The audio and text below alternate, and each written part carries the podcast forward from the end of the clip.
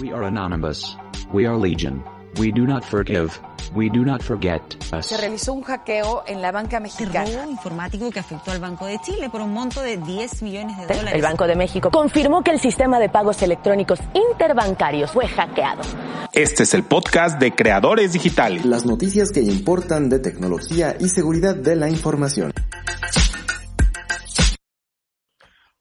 Sí, y aquí eh, ahora sí que vamos a decirle adiós a un querido amigo, es Centos.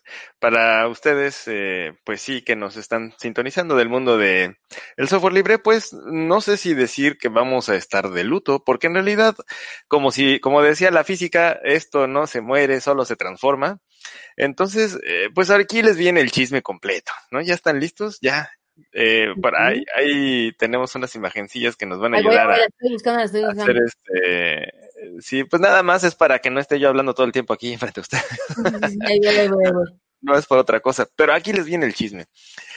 Ay, pues fíjense que el asunto está en que, eh, pues ya CentOS Linux termina su última versión, va a ser esta, la versión 8.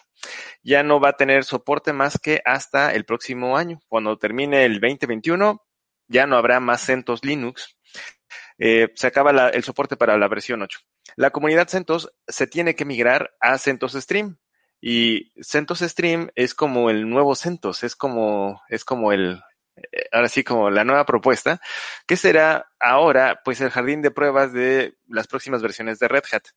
Eh, o bueno, de RHEL, que eh, RHEL es el Red Hat Enterprise Linux, ¿no? O sea, el Linux para empresas Red Hat, ¿no? Y bueno, si tú no sabes qué onda tiene que ver CentOS con RHEL o con Red Hat y Fedora, aquí viene la explicación para que todos estemos hablando de las mismas cosas. Fíjate que Red Hat es, o fíjense que Red Hat es una compañía que desarrolla eh, Red Hat Linux. Y esta fue fundada en el 93, ya casi, casi nada, hace, hace poquito, bajo el nombre de ACC Corporation. Esta se fusionó con una compañita chiquita que era Red Hat y eh, allí en Raleigh, en California del Norte, en Carolina del Norte, perdón, California del Norte, sí, está, de fe- está lejos eso. Este, este está más lejos, Carolina del Norte, y así nació lo que se llama Red Hat Inc. y que puso su foco en proveer un sistema operativo Linux estable para empresas y cobrar por el servicio de apoyo técnico por medio de un sistema de suscripciones de servicio. Es decir, no compras la licencia como la licencia de Microsoft, sino compras eh, la suscripción del servicio. Ok, pues Red Hat auspicia lo que es el proyecto de Fedora, que es como el, eh, es como el, el, el joven, ¿no? Es el chavo que acá se atreve a hacer un montón de cosas. Entonces, Fedora Linux es parte de este corporativo Red Hat, pero lo que hacen es que ahí avientan las cosas nuevas, las prueban y la comunidad le va haciendo como que así de, oigan, falla aquí, oigan, se crashea acá, y entonces esos bugs se van limpiando para que finalmente se tenga algo muy estable, y eso se le conoce como el RHEL, el Red Hat Enterprise Linux. Y este, el RHEL, es el que pues ya le venden a las empresas. Bueno, pues ¿qué pasó? Después de un tiempo, eh, RHEL eh, pues eh, fue agarrando pues mucha, vamos a decirle así, muy buena reputación y funcionó muy bien en muchos servidores. Y entonces la gente decía, bueno, yo quiero eso, pero no tengo dinero para pagar la suscripción. ¿Qué puedo hacer? Y hubo un grupo de personas que fundó lo que se conoció en su momento Chaos Linux o Chaos Linux, Linux del caos.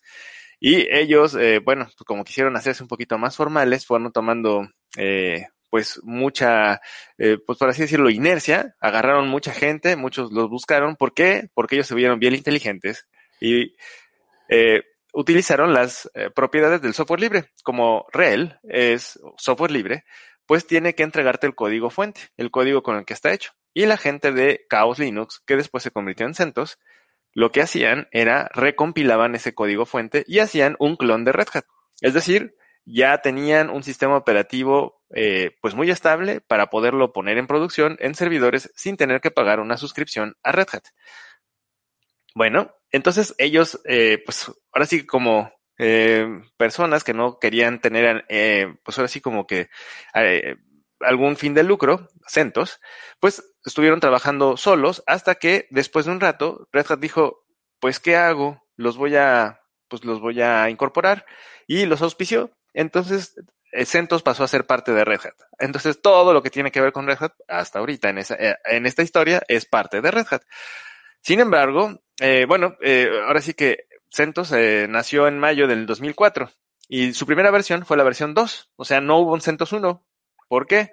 Porque salió como clon de Red Hat Enterprise Linux 2. Por eso es que de CentOS, la primera versión de CentOS es la versión 2. Pero entonces es, es un dato curioso, pero pues está interesante. Ahora, eh, lo que va a pasar es que eh, pues ya no va a haber este, esta versión de CentOS, sino se va a convertir en CentOS Stream.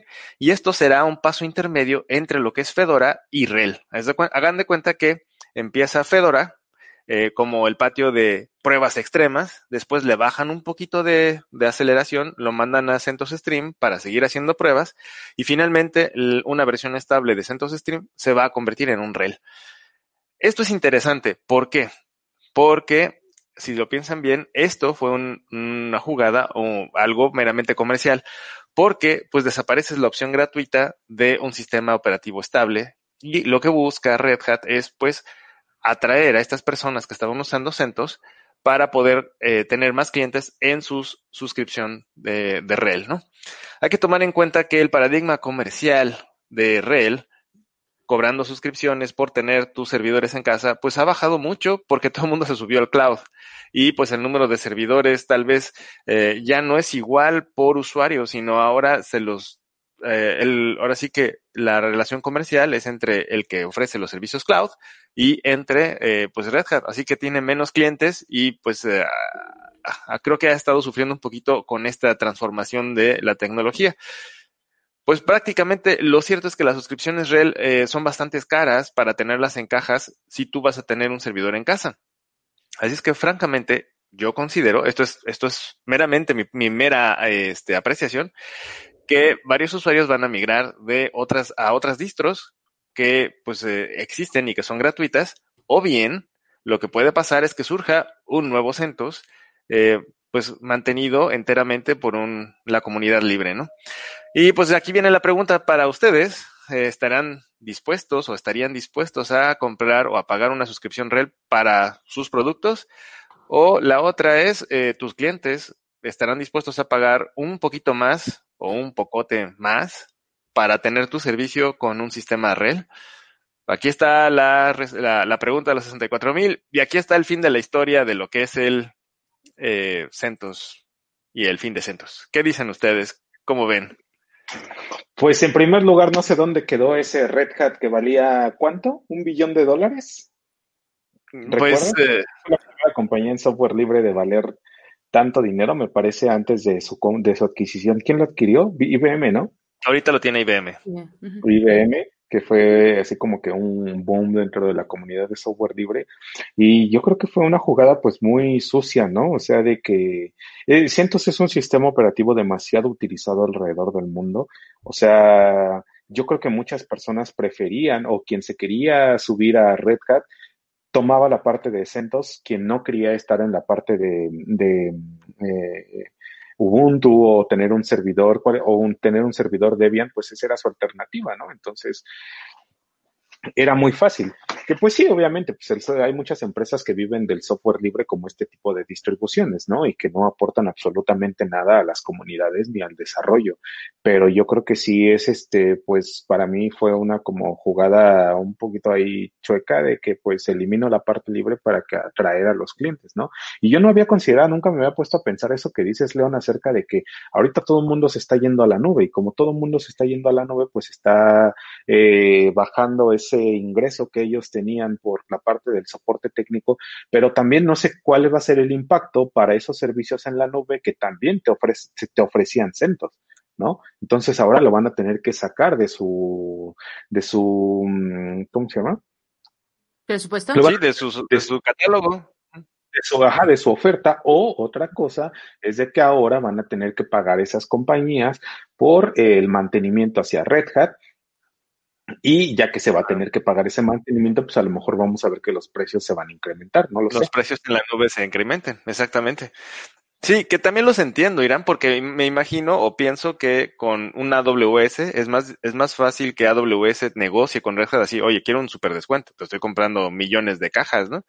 Entonces, o millones de suscripciones. Eh, entonces, pues creo que ellos pueden negociar mucho mejor ese precio, hacerle manita de puerco a Red Hat y, pues, eh, no, no ser tan afectados, pero pues eso mismo creo que también le afectó a Red Hat, ¿no? En, en la parte de ingresos. Entonces, bueno, no sé, eh, tú, Irán, ¿cuántos appliances de seguridad conoces que corran con CentOS que pues en un, algún momento van a tener que dejarlo? Pues no muchos, ¿eh? Yo creo que casi todos utilizan este más que nada eh, eh, sí, Debian. Eh, hay algunos que tal vez no, es que la mayoría son como Debian, o a lo mejor y simplemente tienen el core de Linux y ya, pero no se necesita tal vez un, este, un, una distribución, porque pues al final de cuentas lo único que necesitas es el, es el sistema operativo básico y ya nada más tú haces la instalación de ciertas herramientas y de ahí deployas tu tecnología, ¿no? Que es lo que nos podemos encontrar, por ejemplo, en los dispositivos IoT, que en realidad no es una distribución, sino es una adaptación, no es, ¿qué es, qué es, qué es, qué es lo que tiene? ¿Cómo se llama este el firmware? De Linux. Pues, sí, son, eh, no, son, eh, pues son, son pequeños eh, Linux from scratch o Linux hechos a la medida, ¿no? Es un firmware de, pues sí, es un Linux recortado, pero no es un REL. No, no es un CentOS tampoco. Fíjate que donde sí nos va a pegar, y lo digo con mucho conocimiento de causa, es en la parte de eh, telefonía IP, de software libre, casi toda está basada en CentOS. Entonces, ahorita, por ejemplo, FreePBX, que es de Sangoma, está basada en CentOS. Isabel, que es latinoamericana, está basada en CentOS. Y eh, Sorcom, eh, que es israelí, también está basada en CentOS. Entonces, todo lo que tiene que ver con telefonía open source ahorita está basado en CentOS. Yo creo que le van a tener que hacer un cambio ahí. No sé por cuál se van a decantar, pero pues habría que pensarle, ¿no? Eh, yo personalmente desde hace un par de años ya ando en, Debian. Por otras cuestiones, pero, pero bueno, esto puede ser como un empujoncito, ¿no? Así de caminen, caminen hacia otras distros, ¿no? ¿Tú qué opinas, Alina? Pues bueno, eh, sé que tienen hasta 2024, eso es lo que está, bueno, o sea, que, que creo que es, eh, a, a, mí me suena un poco como, bueno, desde el lado de vista DOMI, desde usuario final, eh, veo estos cambios, bueno, obviamente que son para, para empresas, para otro tipo de cosas, pero siempre que se hacen ese tipo de movimientos, pues eh, obedecen hacia un movimiento financiero, hacia un movimiento en, donde quieren empujar a una, a una plataforma, a una, o incluso pues matar todo este, por ejemplo, con el tema de, de, Flash, en el tema de los iPads, digo, es obviamente una, una comparación muy absurda, pero a lo que voy es que siempre hay como un, un interés meramente más económico que todavía yo no comprendo eh, hasta dónde la parte de comunidad de software libre es eh, vive de esto, pero que también eh, pues busca ser parte de la comunidad y estar también aportando. Entonces, eh, no sé qué tanto traicionaría, eh, no, no lo estoy viendo como desde el neoliberalismo, ni mucho menos, sino de, de decir, bueno, esto inicialmente tenía como una idea de, de crecer como comunidad, de, de, de y, y, no sé qué tanto traicione esto que está pasando hacia esa primera idea.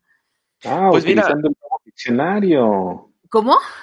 De López Obrador. Ay, obvio. claro, aquí lo tengo conmigo, duerme conmigo toda la noche el diccionario. Pues sí, fíjate, Lina, que contestando esto de traicionando y todo eso, pues fíjate que es algo bien interesante porque recientemente fui a dar una capacitación sobre eh, conmutadores y hablando con la gente que me estaba escuchando, yo les comenté, pues, eh, lo que había pasado con CentOS, que pues recompilaban los, eh, así que el código fuente de Red Hat, ¿no? Para tener CentOS.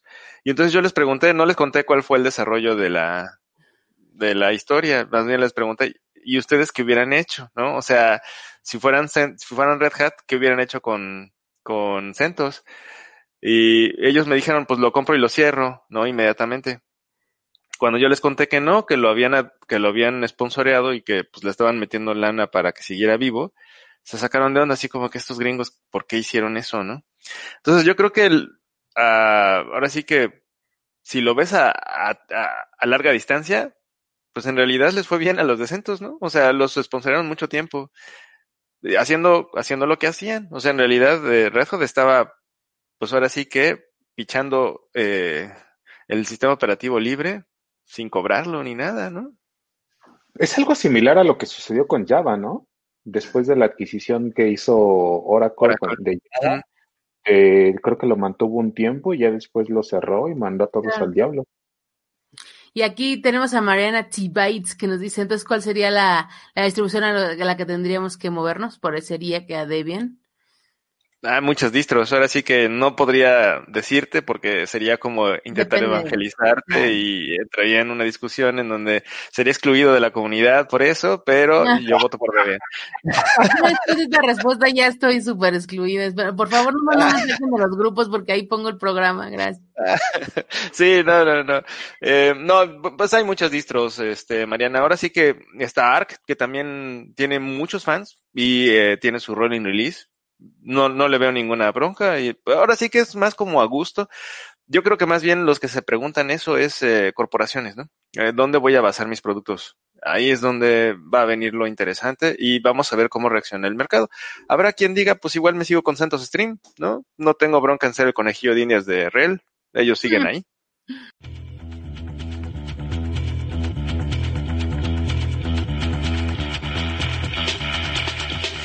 Forma parte de la comunidad de creadores digitales. Comparte con nosotros tus eventos, conferencias, webinars y los temas que más te interesen al correo creadores creadoresdigitales.com.